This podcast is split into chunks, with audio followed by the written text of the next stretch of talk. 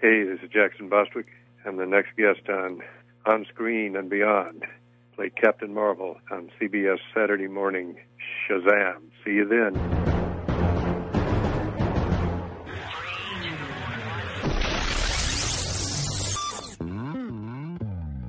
On Screen and Beyond, an inside look into the entertainment world featuring interviews with people from the movie, TV, and music industry, news on upcoming TV and DVD releases, and the rumor mill.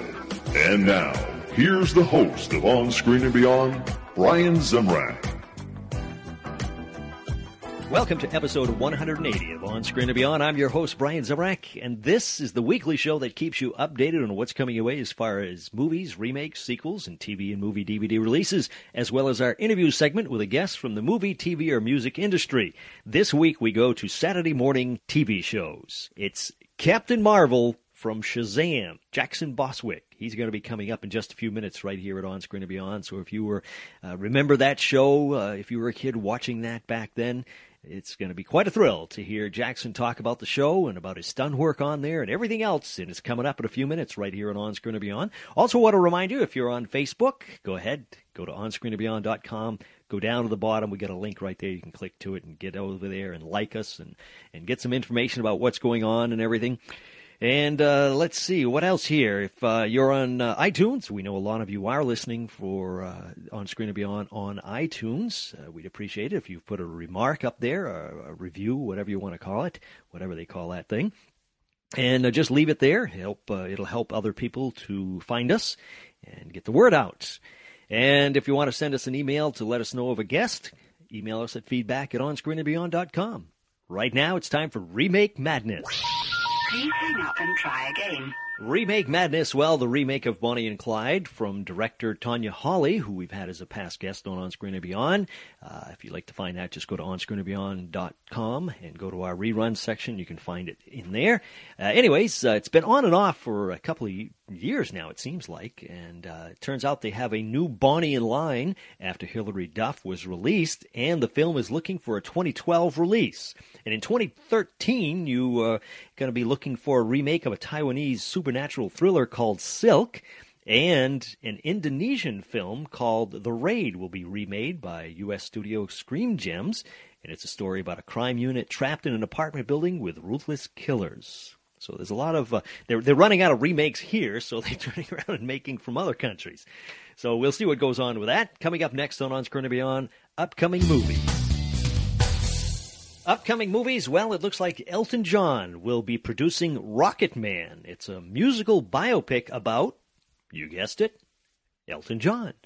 And the Steven Spielberg film Lincoln will focus mainly on the last four months of the president's life. So you can keep an eye out for that one. Spielberg's going to be a good film, I'm sure. And Sean Penn, Ryan Gosling, Josh Brolin, and Emma Stone will star in Gangster Squad. It's about two LA cops hunting for a mobster. You can look for that in 2013. That's it for upcoming movies. Next on On Screen and Beyond, taking you down to Sequel City to find out what's coming away as far as sequels. This episode is brought to you by Visit Williamsburg. In Williamsburg, Virginia, there's never too much of a good thing. Whether you're a foodie, a golfer, a history buff, a shopaholic, an outdoor enthusiast, or a thrill seeker, you'll find what you came for here and more. So ask yourself, what is it you want? Discover Williamsburg and plan your trip at visitwilliamsburg.com. Sequel City, well, Karl Urban will be part of the cast of The Chronicles of Roderick, Dead Man's Stalking. That's the sequel to The Chronicles of Roderick. And word is out that Charlie Sheen will be part of Scary Movie 5. And will they, won't they, on, off, yes, no, we've heard it all, but Sir Sigourney Weaver says they will not do Ghostbusters 3 if Bill Murray is not part of the cast. That's it for Sequel City. Coming up next on On Screen and Beyond, TV on DVD.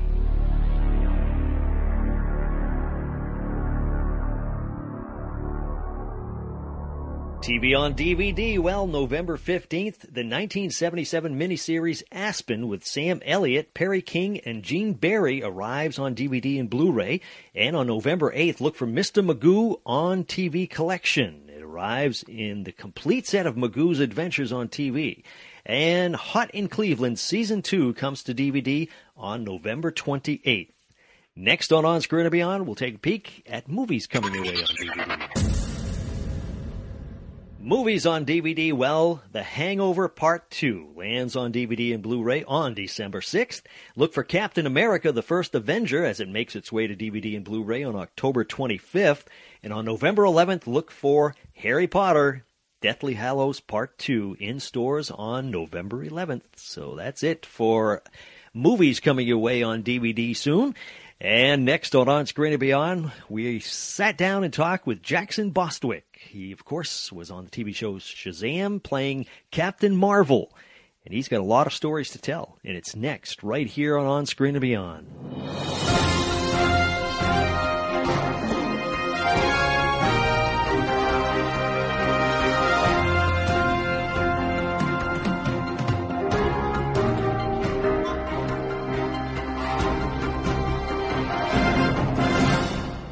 Today, my guest on On Screen and Beyond is an actor who had kids glued to the TV set every Saturday morning in 1974 to see the next adventure of Captain Marvel and Shazam.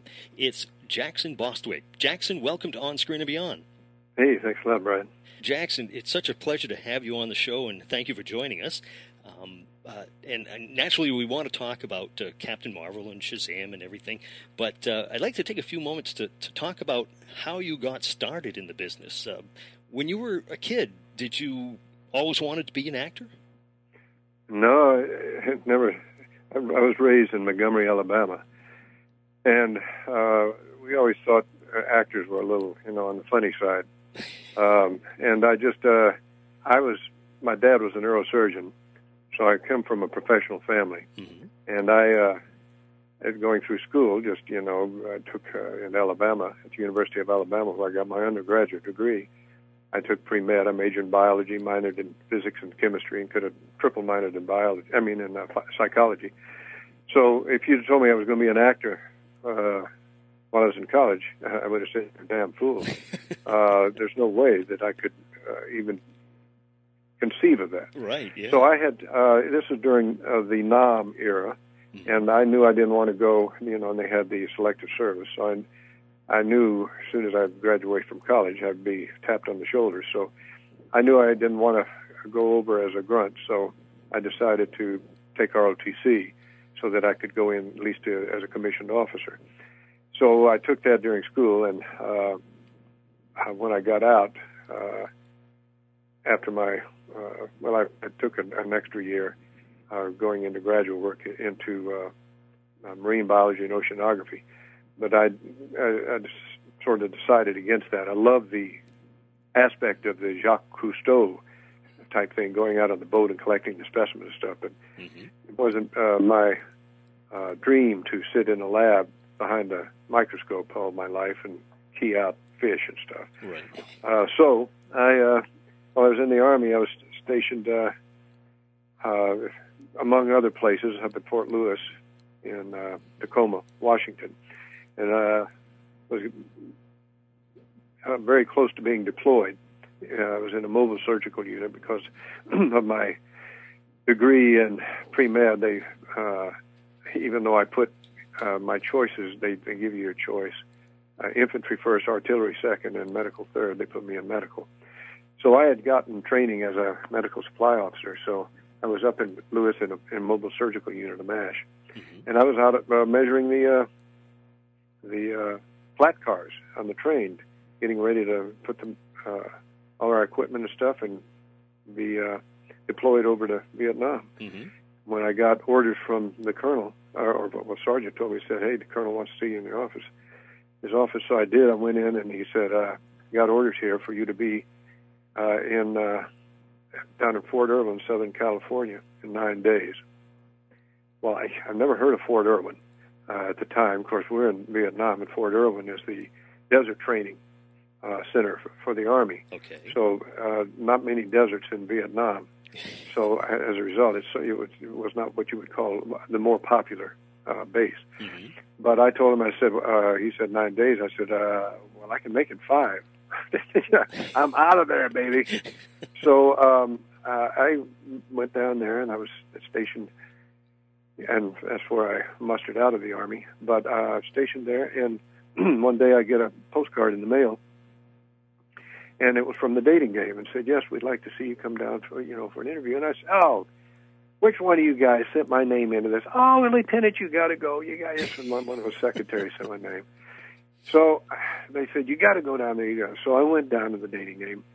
And uh, make it short, I didn't get the date. Uh, of course, as they say, you never lose. It's just you're not selected. Right. uh, so yeah, that it uh, appeases you there. But um, I did have an offer from uh, a guy who happened to be in the audience.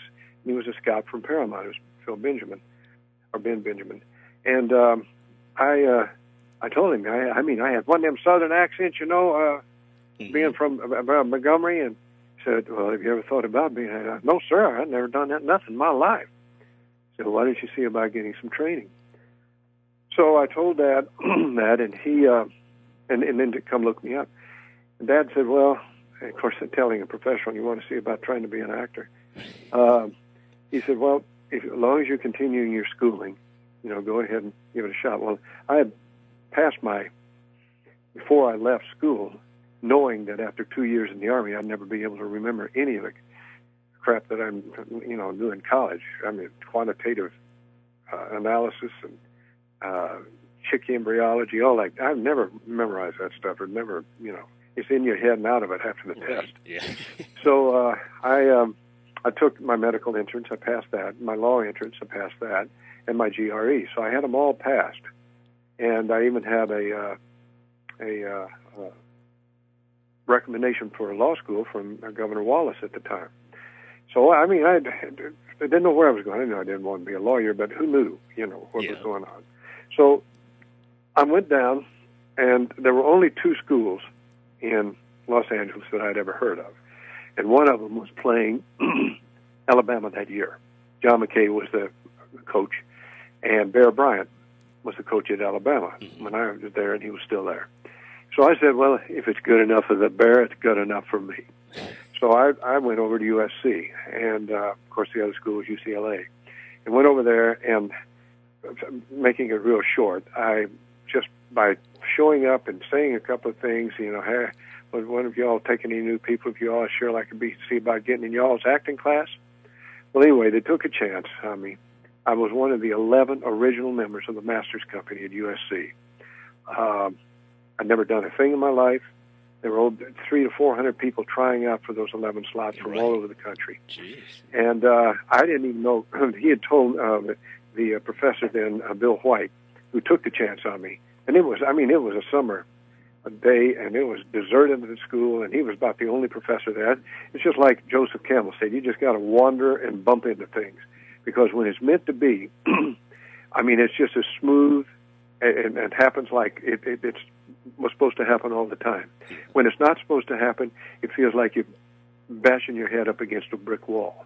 Uh, so just you know, quit trying to go down that one path. If you have to take a spur off to one side, you'll end up coming back if it's meant to be. Right. But you know, if you're pushed over there, go over there and see what it's about. You may find something you didn't know about.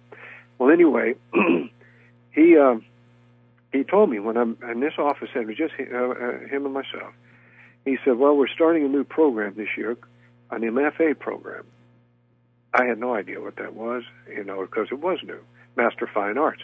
Because all I only knew was the BAs, I mean the MAs and the uh, MS is Masters. hmm I think it's an MS. I know it's an MA and then a, uh, a Master of Business MBA. But I didn't. I never heard on the MFA. Now, an MFA is not geared towards the academia. That's MA.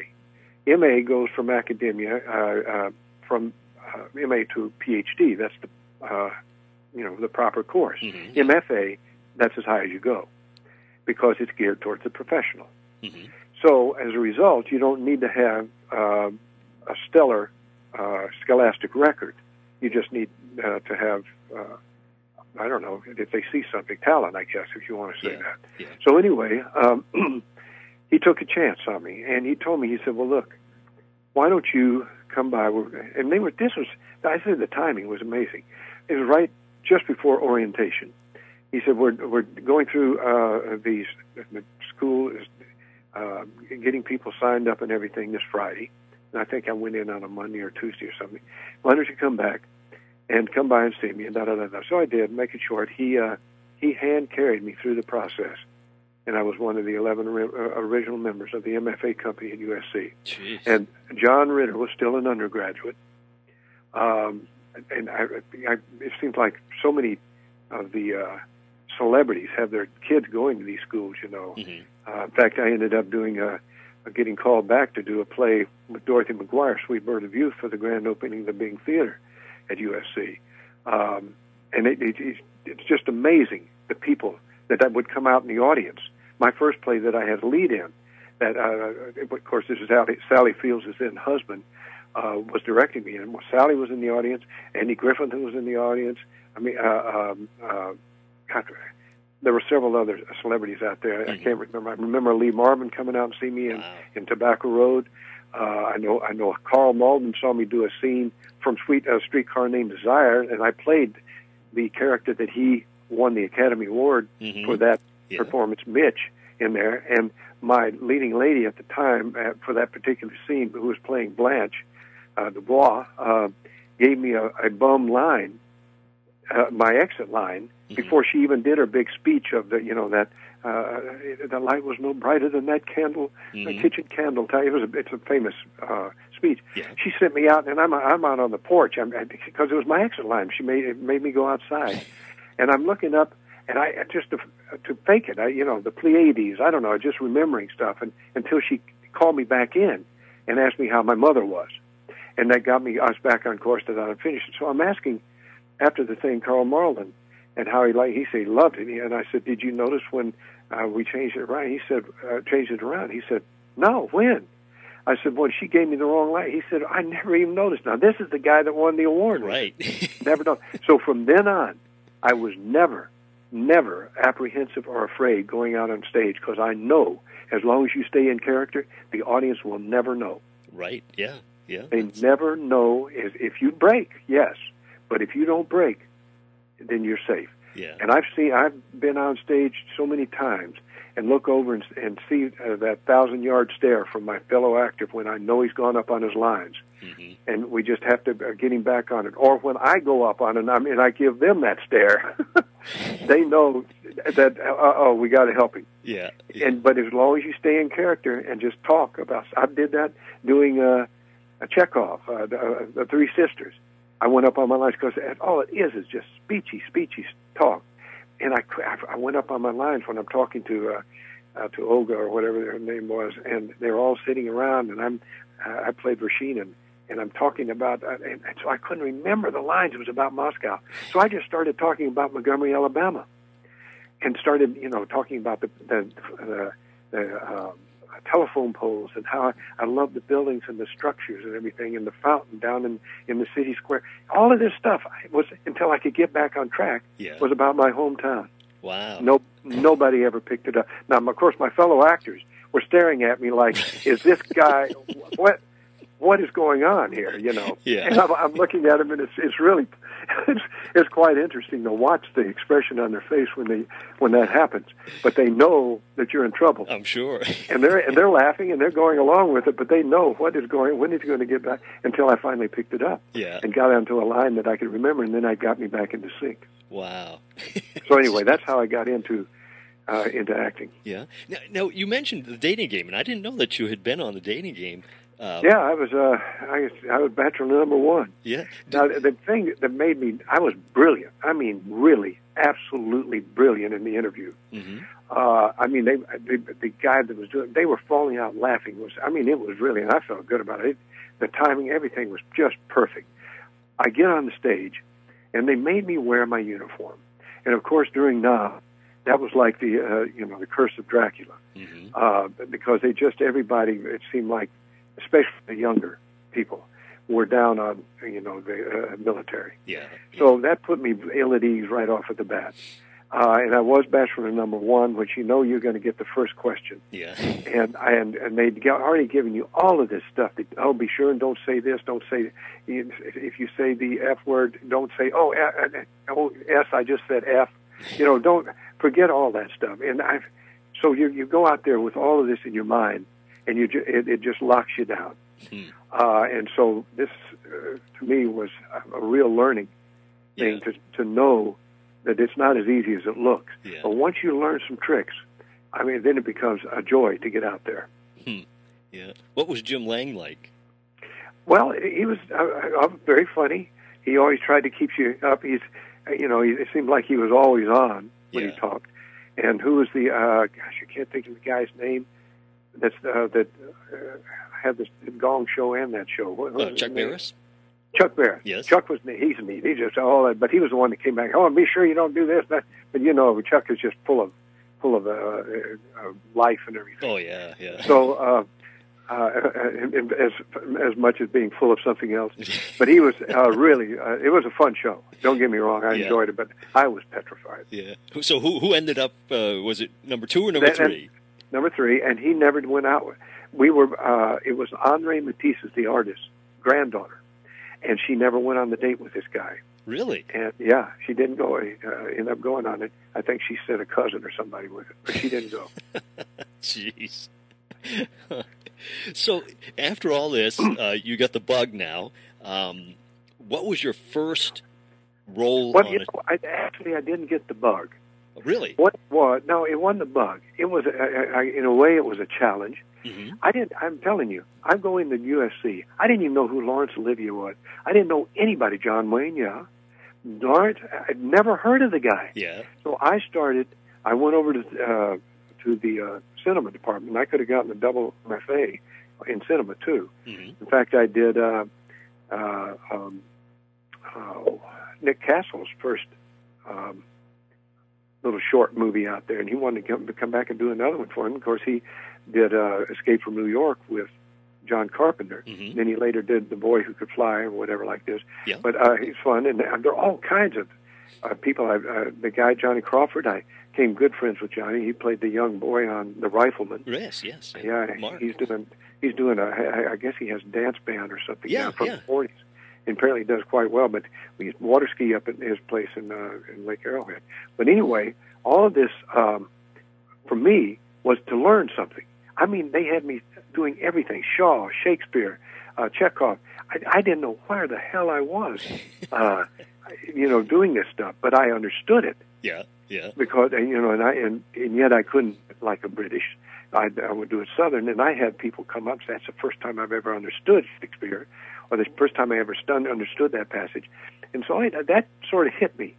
That stuck with me, and I'll tell you uh, what happened later on that, and and especially my uh, the uh, instructor told me.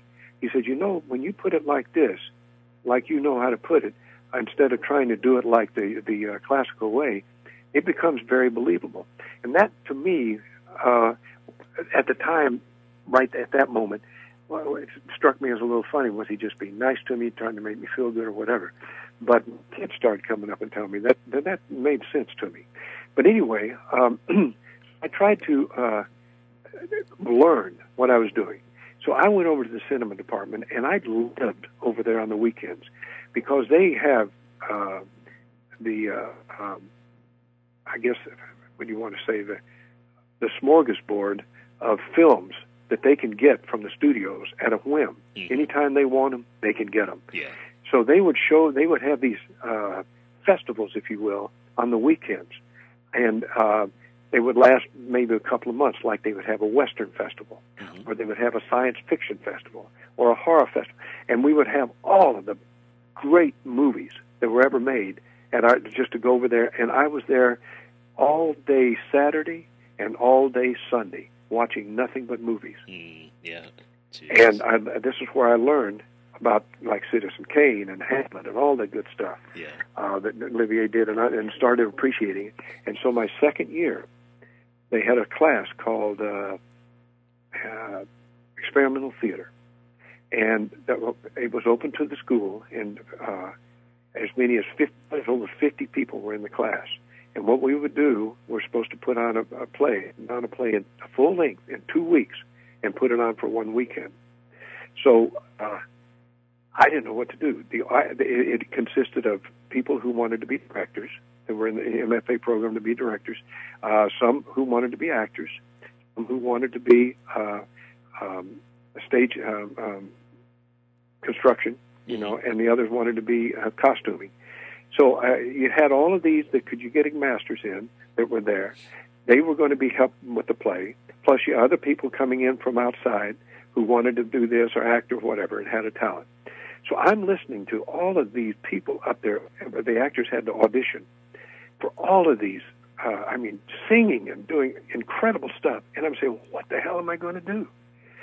And so I had remembered what my professor and the people had said that you put it in your own way you do it, the way you do it uh, is understood. So on the way, the last day, and, and I knew it was my time to come up. All the other people had done it, and I'd I'd hidden, stayed back until the very end. This was going to be the day I had to go. I wrote a thing on the way over, and I did it and absolutely stopped the show, so to speak. Hmm. Uh, I can still remember John Ashton played the old cop in Beverly Hills Cop. Uh, he also did a did a good job in a little movie called Midnight Run with Mhm. Robert De Niro. He Yep. played the other bounty hunter. Well, he, uh, I could hear him laughing. I mean, just howling out there. And the Ritter was out there and all this. Uh, and it was packed that day. But I did, I southern fried some Shakespeare. And I did uh, uh, the Julius Caesar speech and absolutely stopped him. And the uh, next thing I know, the next day, they had us reading the plays that we were going to do. And there was a play that, the, uh, and the professor uh, had selected plays uh, judging on who the uh, people were and what uh, you know could be done. A play called Ballad of the Sad Cafe, and which is uh, a Southern uh, Carson McCullough, uh, and I um, um, had got the part of uh, Marvin Macy, which is the lead role, and I, because my reading was incredible, I, I just read it like like it was me. And so they put it up and. I remember after the first performance, uh, as I say, Sally Fields as this husband was out in the audience. I mean, it was packed, and the reason and, and people they put chairs even out because it was a smaller a smaller theater out there, out into the yard so people could look through the doors. The kids could, Hmm. Wow. and uh, the reason was is because the professors all said you got, and especially the guy that had the class, you've got to come see this Boston Boy act. Well, I didn't know that at the time, and that that would have killed me. Uh, but Ritter came back. He said, "I've never seen acting like that in my life." Now, I, I you know, uh, when I think about it, I didn't know what I was doing. I, I never had any training at it. You know, uh, uh, it was just something I was doing up there, being myself, Yeah. and that was a big lesson to me. Now, when I was Captain Marvel, of course, I couldn't do that. I mean, all right, y'all, get out of that hole. I mean, you couldn't you couldn't talk like that. Right. It had to be. Well, today we saw why Johnny and Susie, you know, shouldn't mess around in the poison ivy. Yeah. Uh, you, it couldn't do that otherwise.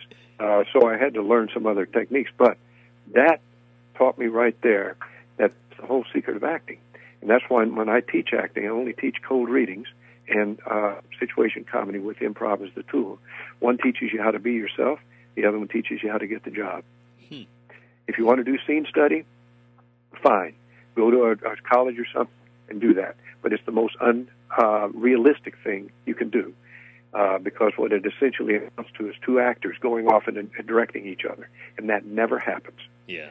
Uh, because they have to go study the scene and work it out and all this kind of stuff. You, you know, no, in the real life, you're given a script. You show up the next day with your lines memorized, and if you meet and you happen to be doing a scene with the star, and you meet him just before they say action, you're lucky. Now, is it true that your first, uh, I don't want to say acting job, but but uh, delve into TV was on the Red Skelton show? No, no, no, no. That was later. That was later. No, my oh yeah, my first thing uh, that I did, and I hadn't even started school yet. I went out and got a, dir- uh, an agent. Just started at. I, got, I was told um, the, the professor had set me up with uh, uh, a gentleman, Larry Brown, out at Universal Studios. He was uh, working on Name of the uh, Dragnet 70 and uh, uh, Name of the Game Mhm, as a, yep. co- a coordinator, and he was uh, uh, teaching me, you know, giving me some private uh, instruction. Had me memorize a of things. Um, one of them was uh, the uh, Devil speech from Don Juan in Hell uh, in the uh, Man and Superman Shaw, which is about a 12 minute speech. But uh, that just for you know practice. Then he said, "Well, I think you need to go out and get an agent." I said, "What? I don't. I hadn't even started." He said, "Yeah." Just, uh, I said, "What? What do I do? Go down to the Screen Actors Guild, get yourself a copy of the uh, franchise agents, and and you go out and get something." So I noticed there were a lot of them on Sunset Boulevard. So I started at the top of Sunset Boulevard, the 9,000 building, and I just started coming down the Sunset towards Hollywood. And the fourth agent that I went to uh, took me, and he uh, never done anything. I, I don't need to go into the whole thing uh, what I went around with him. It's in my book, Myth, Magic, and Immortal. Mhm. Uh, but they uh, they got me out, and a week later, I did my first commercial. I haven't even started school yet, and that was from Mutual of Omaha, the Wild Kingdom.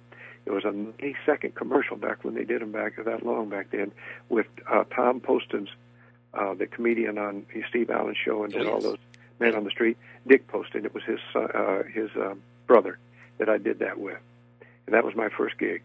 Oh. And then I, I was reading a lot of stuff and st- while I was going to school, uh, doing things, and I read for a, uh, a gentleman who, who was then just uh, like a, a coordinator or something. He wasn't even a casting man out at uh, 20th Century Fox for uh, two things. One for Myra Breckinridge with uh, um, Mae West, yeah, uh, um, what's her name, uh, Raquel Welch. Raquel Welch. Yes. and for the part of Rusty. I didn't get that. I mean, I, I, boy, I must have missed it just by. Uh, Bob said you just missed it by a hair, and I read with Raquel.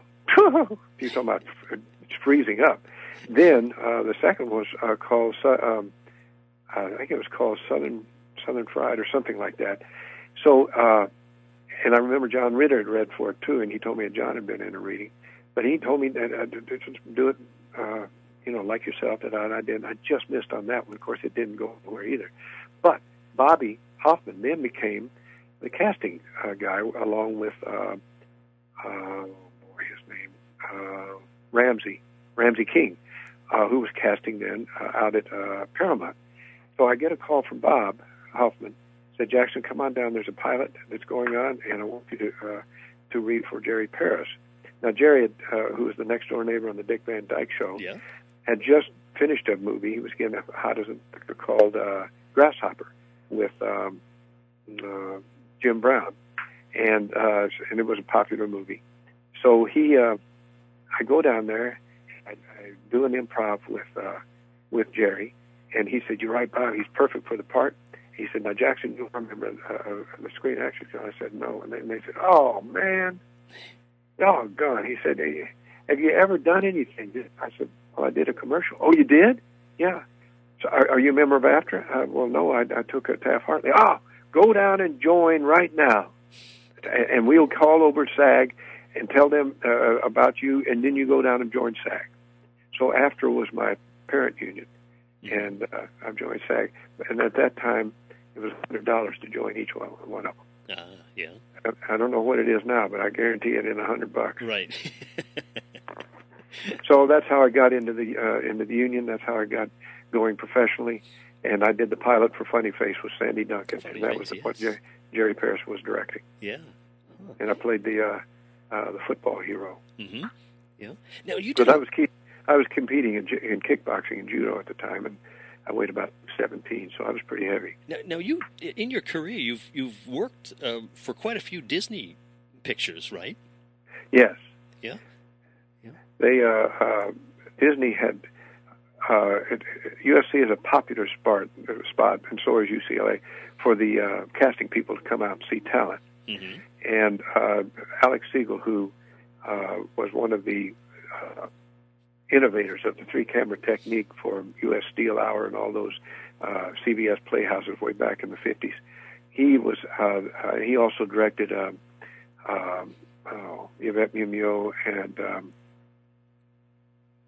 oh gosh, who played Dr. Kildare? Um, Uh, Richard Chamberlain. Richard Chamberlain uh, in in uh, Joy in the Morning, and he was uh, uh, he directed uh, Lee J. Cobb when he won his Emmy in, Death as a Salesman. I mean, just been a just incredible director, and he was the head of the department, and he had uh, uh, told them to come out and see me in a play. Um, because there was a, a movie up that they said for world's greatest athlete. Yes. And so they came out to see me for that, and that's when they called me. Uh, Bill Shepard called me out there, and uh, they gave me the personality test, which is an interesting test. Uh, and then they, um, you know, started using me. I didn't get that part. Uh, I did the first film I ever did out there was Out at the Top of the World. Yes. Uh, and I got my scene was cut out, but I still get credit for it, and I still get residuals for it.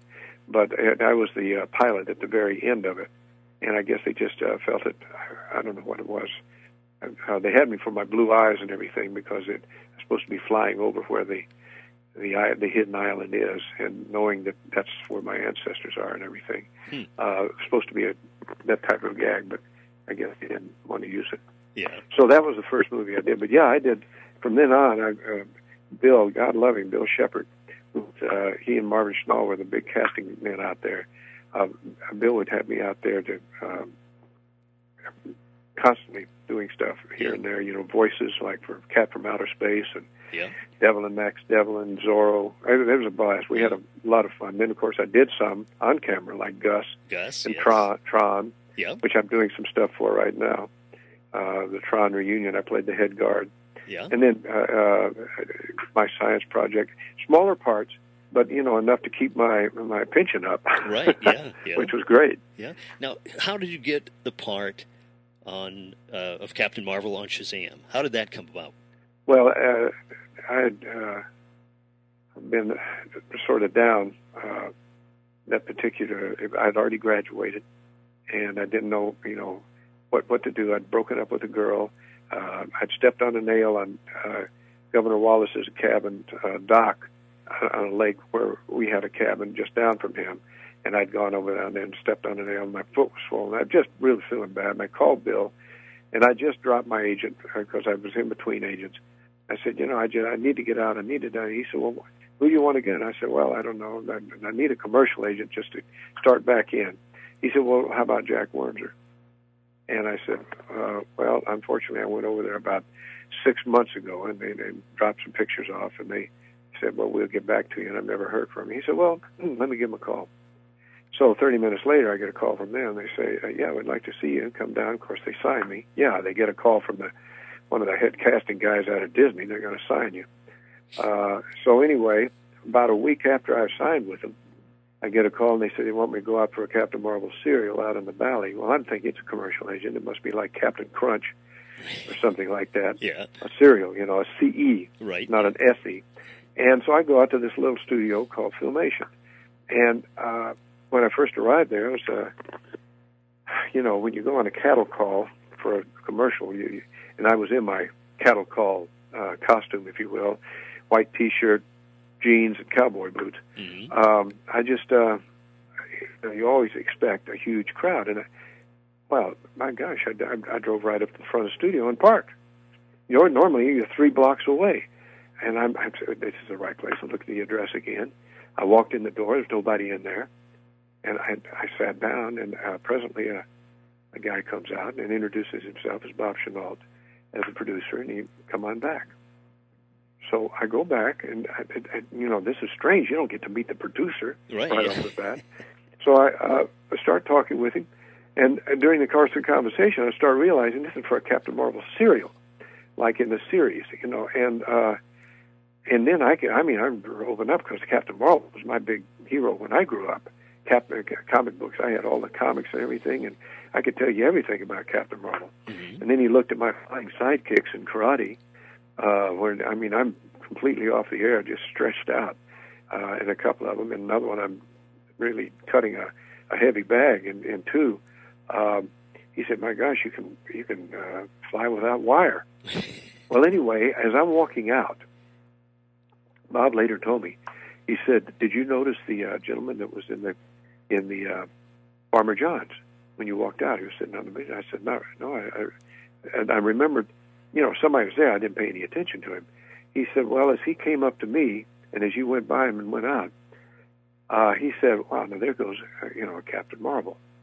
And as I say, I, I was a pretty good size at the time, and uh, doing some very heavy leg lifting, like doing hack squats with 600 pounds. So I uh, um, assumed that he thought I was, you know, worked around there. Well, Bob had, uh, you know, pretty much felt that I was the one that should play the part from my, you know, size and, and smile and the voice and the whole thing.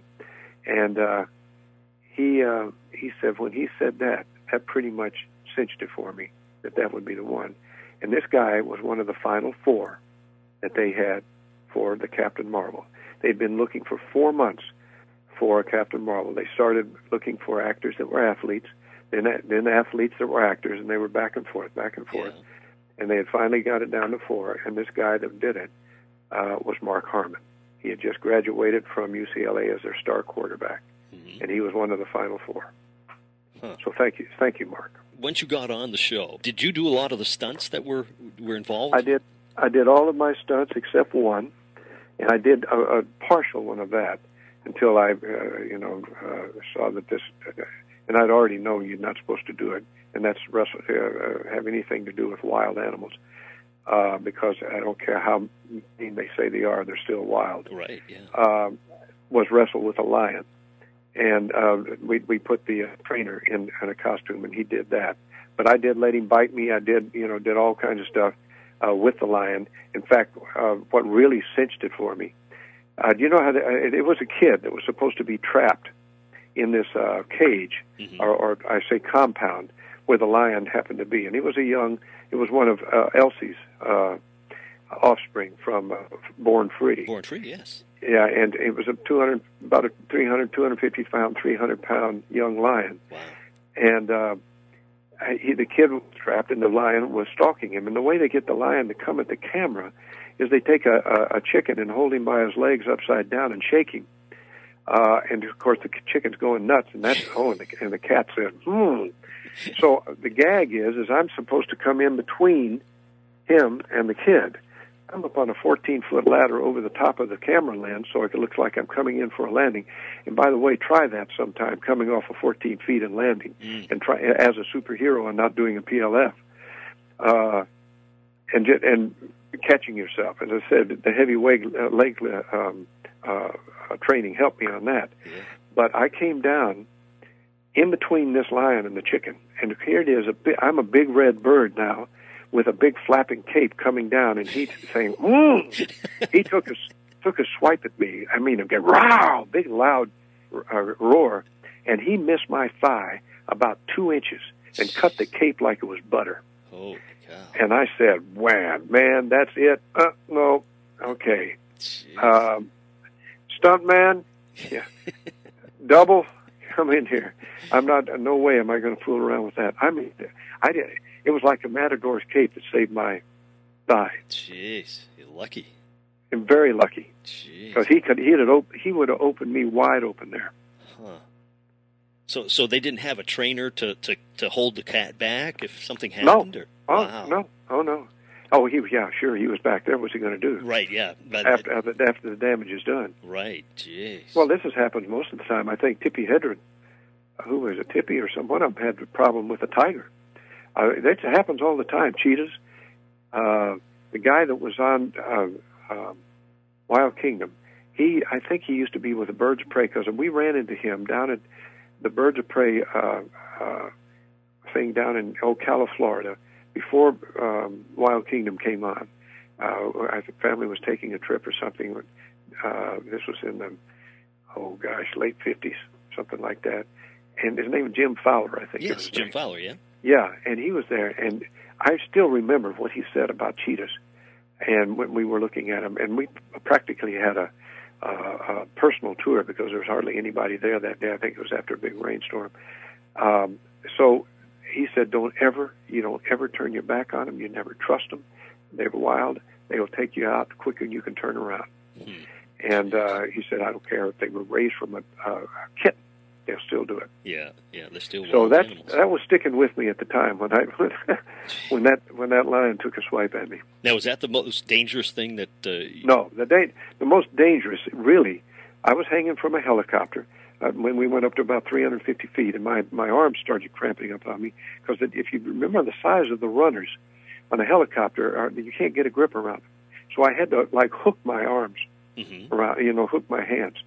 So I, I told it, and I could sit there and just talk to the the pilot. I love it.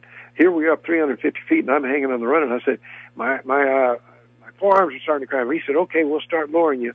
I said, good, good move.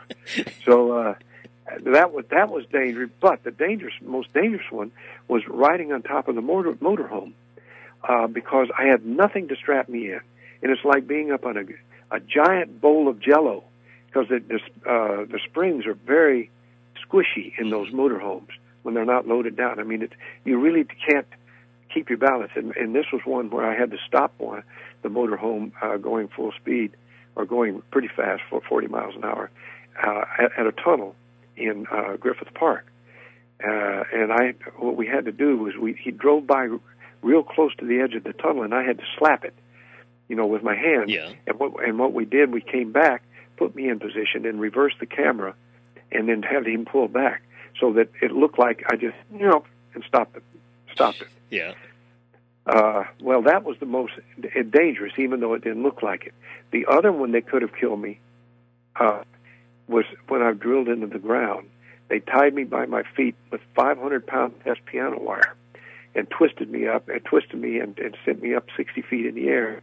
And I'm facing head first down in a head first dive, spinning, and I had spin into the ground.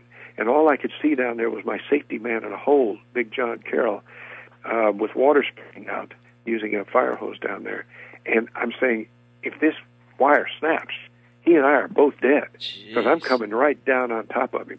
They had me do that four times. I got down in the bottom of the hole, and the hole was just going all around because I was so dizzy, going around and around. Can you do it again, Jackson? Can you do it again? Oh yeah, sure. Send me up quick. I'm about to ready, you know, about ready to Ralph here. So they spin me up again, spin me again. And say, now my dad told me if they'd have spun you the other way, it would have helped because it it would on, you know your semicircular canals start Mhm. uh, tumbling on you, and if you go the other way, it it, it neutralizes it. Wow. They kept spinning me the same way, and so uh, for a week after that, I mean a solid week, I was still a little unsure of myself.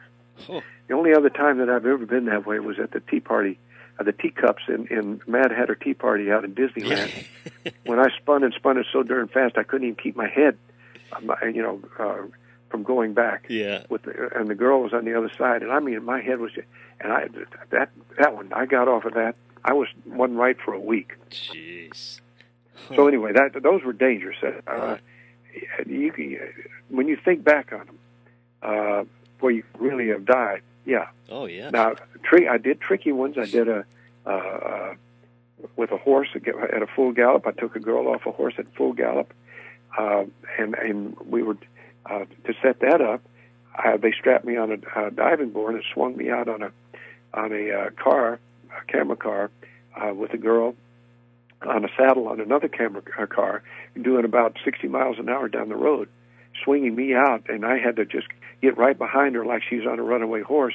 And just as I grab her, lift, and then we cut, and then they get me. Uh, I told them how to do the stunt, and you know what they could. Jackson, can you do this? What can you do? How should we? And I told them how we could do it. Uh, especially on that, I said, what, what you do is just have this girl come by me at full gallop, and to get me in a full run. She comes out and whistles just as she gets to me, and I reach up and just go snatch her off the horse. Uh, and we did that. Per first take, it was perfect.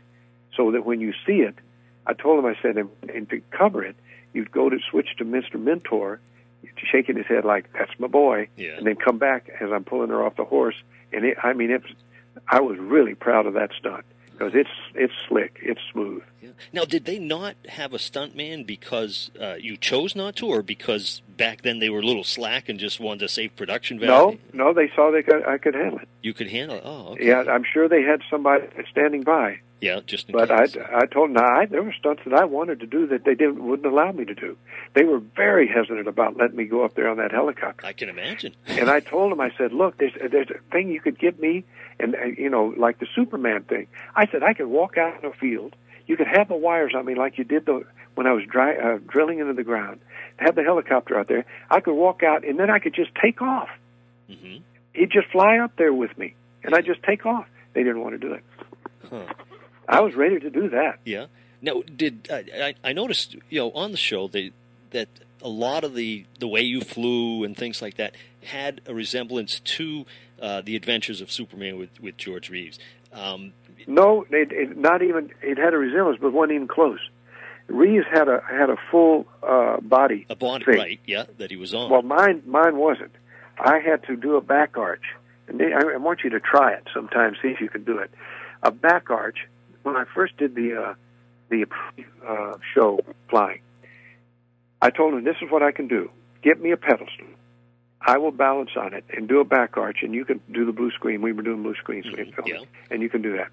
Well, it was a four by four little pedestal that I put right in my gut, and then I, I leaned over and I, I did a back arch yeah. on that, like I was on the floor, feet straight out, arms straight out, and I'm balancing on that on my gut. And about two weeks, I mean, I was black and blue. I was sore there. I could barely touch it. it was so sore um, Huh. from doing that. I don't know how many times I did it that day. Now, if you'll notice when I'm flying, they had to let the cape come down to cover where that thing was pushing up into my gut. hmm Uh, but they uh, they did it on the fr- coming at me straight front, which was a very good shot and flying right in the camera. But you can also see they screwed up on that because the blue screen on the pedestal blocked out one of my feet, so you only see one of my uh, feet in the rear back there. Really? okay. These little trivia things you can go spot. Yes. Yeah. But uh, yeah, that we did that, and then of course uh, I would do a, a back arch on a on a, a board, uh, like a diving board, Mhm. where they strap my feet down, and, and from my, my uh, uh, just a, below my belly button out, I, I could back arch up, and they could get below me and film as we uh, ride down the uh, street, uh, or do a little flying in a helicopter or whatever. Lied, uh, and, and they could get that flying effect. Jeez. Yeah. Uh, some, the glamour of Hollywood, huh? Oh yeah. Jeez. Oh, but it, you know, and then we had women. Who do he think he is? I, I, I still remember that on Ventura Boulevard. Who does he think he is out here doing this? That's crazy. I had another one out at. Uh, should have seen her out at Taco Bell. There should have been a library here. This Taco Bell, and the cops had to get him out of the way. You know, it, it, it's you talking about a crazy. I, that's why I moved out of L.A. Ever you couldn't pay me to go back there. Yeah. I mean, you- when they say La La Land, Right. they mean it. Another day is here, and you're ready for it. What to wear? Check. Breakfast, lunch, and dinner? Check. Planning for what's next and how to save for it? That's where Bank of America can help. For your financial to-dos, Bank of America has experts ready to help get you closer to your goals. Get started at one of our local financial centers or 24-7 in our mobile banking app. Find a location near you at bankofamerica.com slash talk to us. What would you like the power to do? Mobile banking requires downloading the app and is only available for select devices. Message and data rates may apply. Bank of America and a member FDIC. Now, now, the show, of course, was a Saturday morning show for kids, uh, but uh, it did have uh, the moral segment at the end of each show. Um, Now that that was my idea. really? Yeah. Yeah, it, it, uh, when the first show first aired, they didn't have that, and I told Bob, Bob Chenault, I said, Bob, you're missing the boat. I said, you know, every hero show always has the hero come back and talk with the kids or talk with the audience. Mhm. Whether it's Sergeant Preston the Yukon, whether it's Hi O Silver, who's that masked man, or oh Cisco, oh Pancho, Yes. they all come back and talk. I said, you're missing. Well, they don't want to give up that 60 seconds of commercial time. I said, well, they, they're missing it. And, well, the fan mail cinched that. So Bob later approached me. He said, well, uh, they finally want to do it. So we're going to do some uh, in tags on that. And so we shot all 15, uh, because this was the first year we only shot 15 shows. We shot all 15 of those with me coming back and talking to him in one day and uh, out of Franklin Canyon Reservoir Mhm. uh, in, in the middle of Beverly, uh, Bel Air. And if you can look real close on some of these uh, tight shots of my, uh, when it comes in on my face, look in the background. It's raining like crazy. They're holding an umbrella over me with sun lamps Oh, hitting really? me. Yeah. So I mean, if you look close, you can see the rain. Huh. I'll have to have to take a peek at those. Yeah. That that to me, that made the show. Yeah, That- it did really. That was the capper that people would, the kids would wait around to watch Captain Marvel fly back in and talk to him. Yeah, it gave a personal, uh, you know, a, a, a closer drawing that the audience into to you know, and making them feel like you're talking to them. to the character and to the to, to know that like I- and I always told Clay Clayton Moore was a very good friend of mine uh, I, that I always tried to uh, do what you did for me Clay as a youngster uh, try to give uh, the kids of this generation somebody they could look up to I never preached to them never put my hands on my hips and, and none of that stuff and I, I used to go back and run my own dailies in the in the uh, uh, uh, filmation studios the uh, the editor would give me a reel to go run uh, uncut. Uh, well, uh, yeah, un, well, I can't remember it was a rough cut It was it uncut, but I would run this, uh, uh, and probably a rough cut. The the re, uh, I'd thread it up myself, no sound, and I'd run the 16 because they shot it Super 16, and I'd run and I'd watch it just for my body language. And just to make sure that how I held the co- costume so the uh, kids couldn't see the wrinkles because they're very kids are very uh, um, astute when it comes to watching for stuff like that. Yeah. Very critical. Uh, so I was making sure that I didn't need to hear the uh, uh, the dialogue, but just making sure that I was um, uh, presenting myself as somebody that they could look up to and yet not feel be afraid of. Yeah, yeah. Well, like I said at the beginning of the interview here, uh, kids at that time were getting in front of the TV on Saturday mornings because they wanted to see Captain Marvel. Even Alex Ross told me he said, "You know, the other reason I went into art."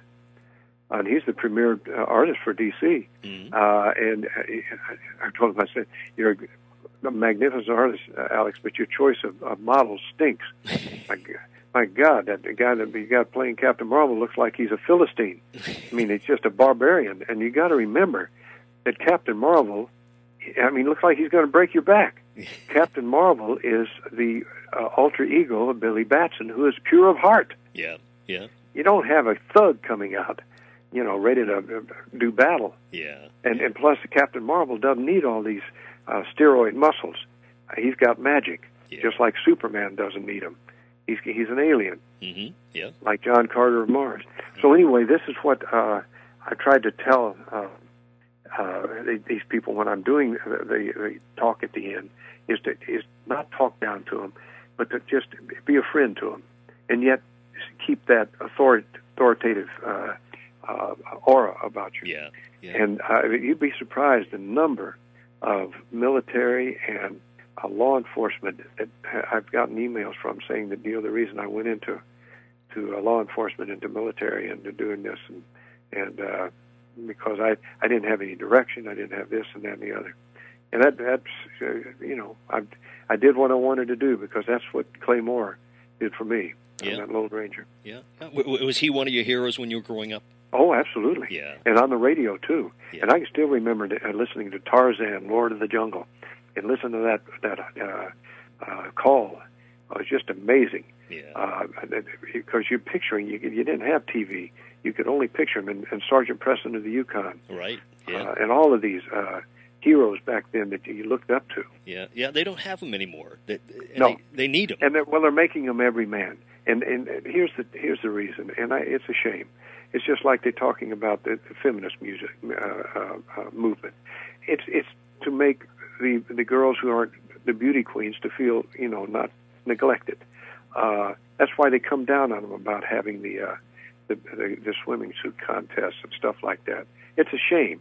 Uh, you look back, the Greeks uh, worshipped uh, um, beauty Mhm. and they worshipped the uh, perfection, and that's why they were the classics. And this is what they drifted away from. They made these heroes everymen, and that's it, it, it, people just okay. They say okay, but that's not a hero that you remember. Right. Uh, not not many people can name another Johnny Weissmuller movie, but they can sure name Tarzan. That's for sure. Not many people will remember me for anything, but they'll remember Captain Marvel. That's right. Not many people remember that Clayton Moore was probably the most prolific, prolific uh, um, serial actor. I forgot how many serials, 35, 36. He and Buster Crabbe did so many. But he'll always be remembered as the Lone Ranger. That's right. And Clay told me, he said, Jackson, you and I will die. We'll go on, but the character will live on forever. hmm And you have to know uh, I- these young kids, how many of them, I teenagers and stuff, and I said, have you ever heard of Steve McQueen? They say, who? Uh, don't even know who Steve McQueen is. Hmm. I asked some people my age, can you remember any? Uh, can you remember another movie that Clark Gable did besides Gone with the Wind? Uh, can you name a, a Gary Cooper movie? Can you? All these guys were huge stars. Oh yeah, yeah. Can you name a Spencer Tracy movie? Uh, you know, none of them can really come up with something. Yeah, maybe they'll come up with the Misfits because they'll remember Marilyn Monroe. But uh, most of the time, they don't remember this. The name a good Robert Taylor movie, uh, Alan Ladd. Uh, you know, even though you, one of my favorite uh, characters when I was growing up was Shane. Shane, of course. Yeah. Oh my gosh! And then to see that uh, Jack Palance, I mean, I just drilled in my mind what a what a really bad guy this guy was, Yeah. and how he, how he did that so well, and him getting off of that horse and that slow dismount. I mean, it's just classic stuff. Oh yeah, yeah, yeah. Speaking of movies, uh, we've heard rumors of, of a Shazam, you know, movie, Captain Marvel movie uh, over the years. You ever heard anything else about it? Yeah, I've heard rumors, and that's about what it is—a rumor. yeah. it's gone through so so many scripts. Uh, I think uh, Goldman did the first one. Then they had the Toy Story guys doing. it. Then they had this one guy that's just this last one. I think he was a little disgruntled because they uh, went away, away from it. Um, and then uh, now I think uh, New Line, who was involved in it, they're off of it. And what is happening now is, uh, from what I understand, again rumors that uh, Superman is is reverting back to the uh, to the uh, family uh, away from DC. So now they're going to really cram that in. I think it goes back to them in 2013. So they're going to try to get as much as they can out of Superman. Yeah. Uh, they uh, they did this. Captain Marvel outsold Superman in the 40s, and that's why they Wow. in 30s. That's why they uh, sued him, uh, Fawcett Publications, uh, for the infringement of the superhero. And they made the uh, uh, mistake of when they won the suit, or when Fawcett just said heck with it and gave up in '53. They didn't pick up the the uh, copyright for the ti- title Captain Marvel, so they lost that to Marvel Comics. I came up with some guy that clacks his wrist and says Captain Marvel, some ethereal, I don't know, Yeah. um, I know out of San Francisco type.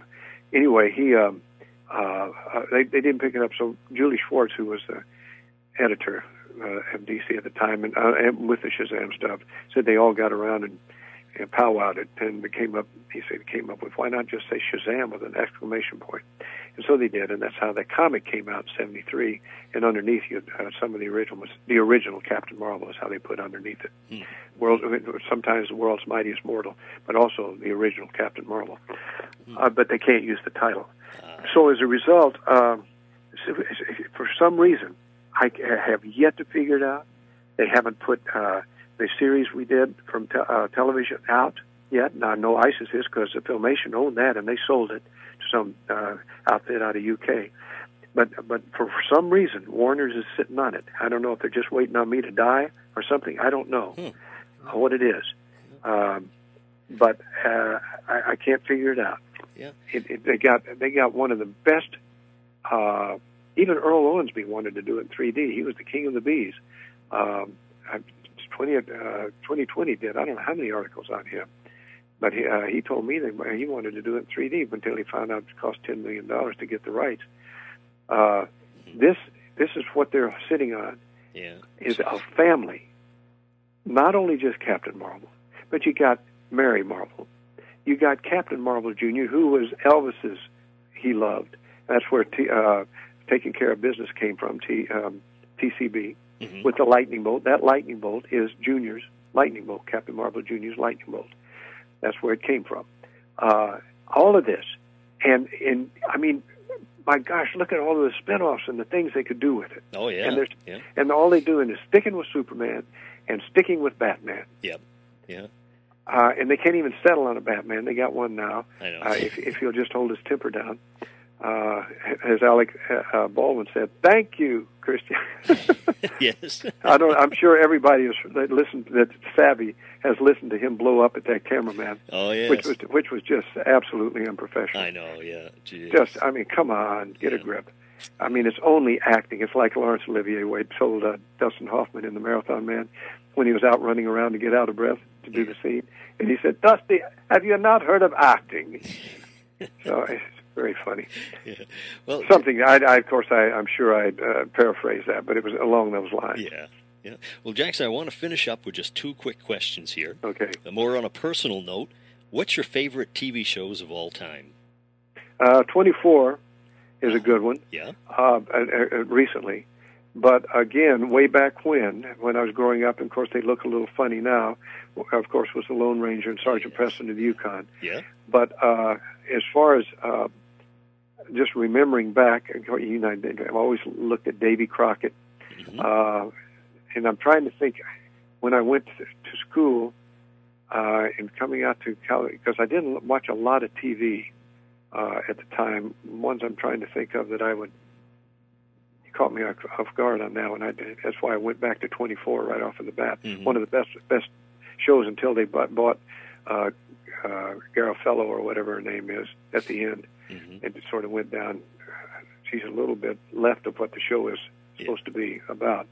Uh, Janeane Garofalo or Garofalo, so she's a good actress, I, you know. But as far as her uh, being what she is, it sort of killed it for me. Mhm. But the show was just magnificent, uh, well written, well done.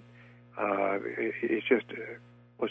I mean, they really did a good job on that show. Yeah. Oh, yeah. Yeah. Yeah. What about movies? What's your favorite movies of all time? Well, I got several. Uh, if you want a perfect movie, that'd be Witness.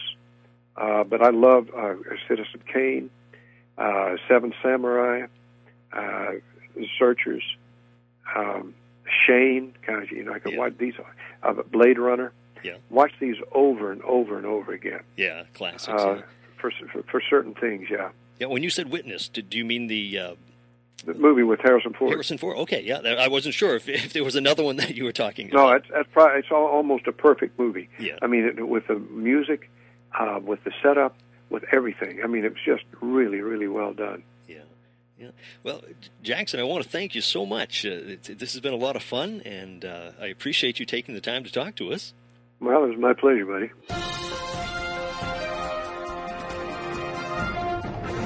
And I want to thank Jackson Bostwick so much for taking the time to sit down and talk with us about Shazam, Captain Marvel, and the whole thing. And it's right here on On Screen and Beyond as we continue to bring you just an amazing amount of guests and, and just so many different people. And we are going to continue to do that. And we need your suggestions too, because we need your help. Okay.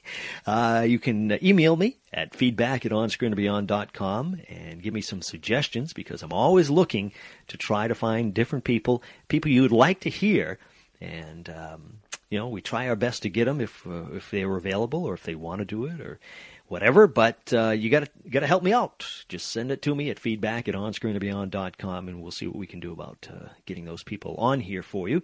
We've got a great guest coming your way next uh, week, and uh, eh, I'm not going to tell you any, any clues or anything like that, but uh, they're going to be coming up next week. We hope you'll be here. That's a wrap for this week. And until next week, when we once again take you on screen and beyond, I'm Brian Zemrak. Take care.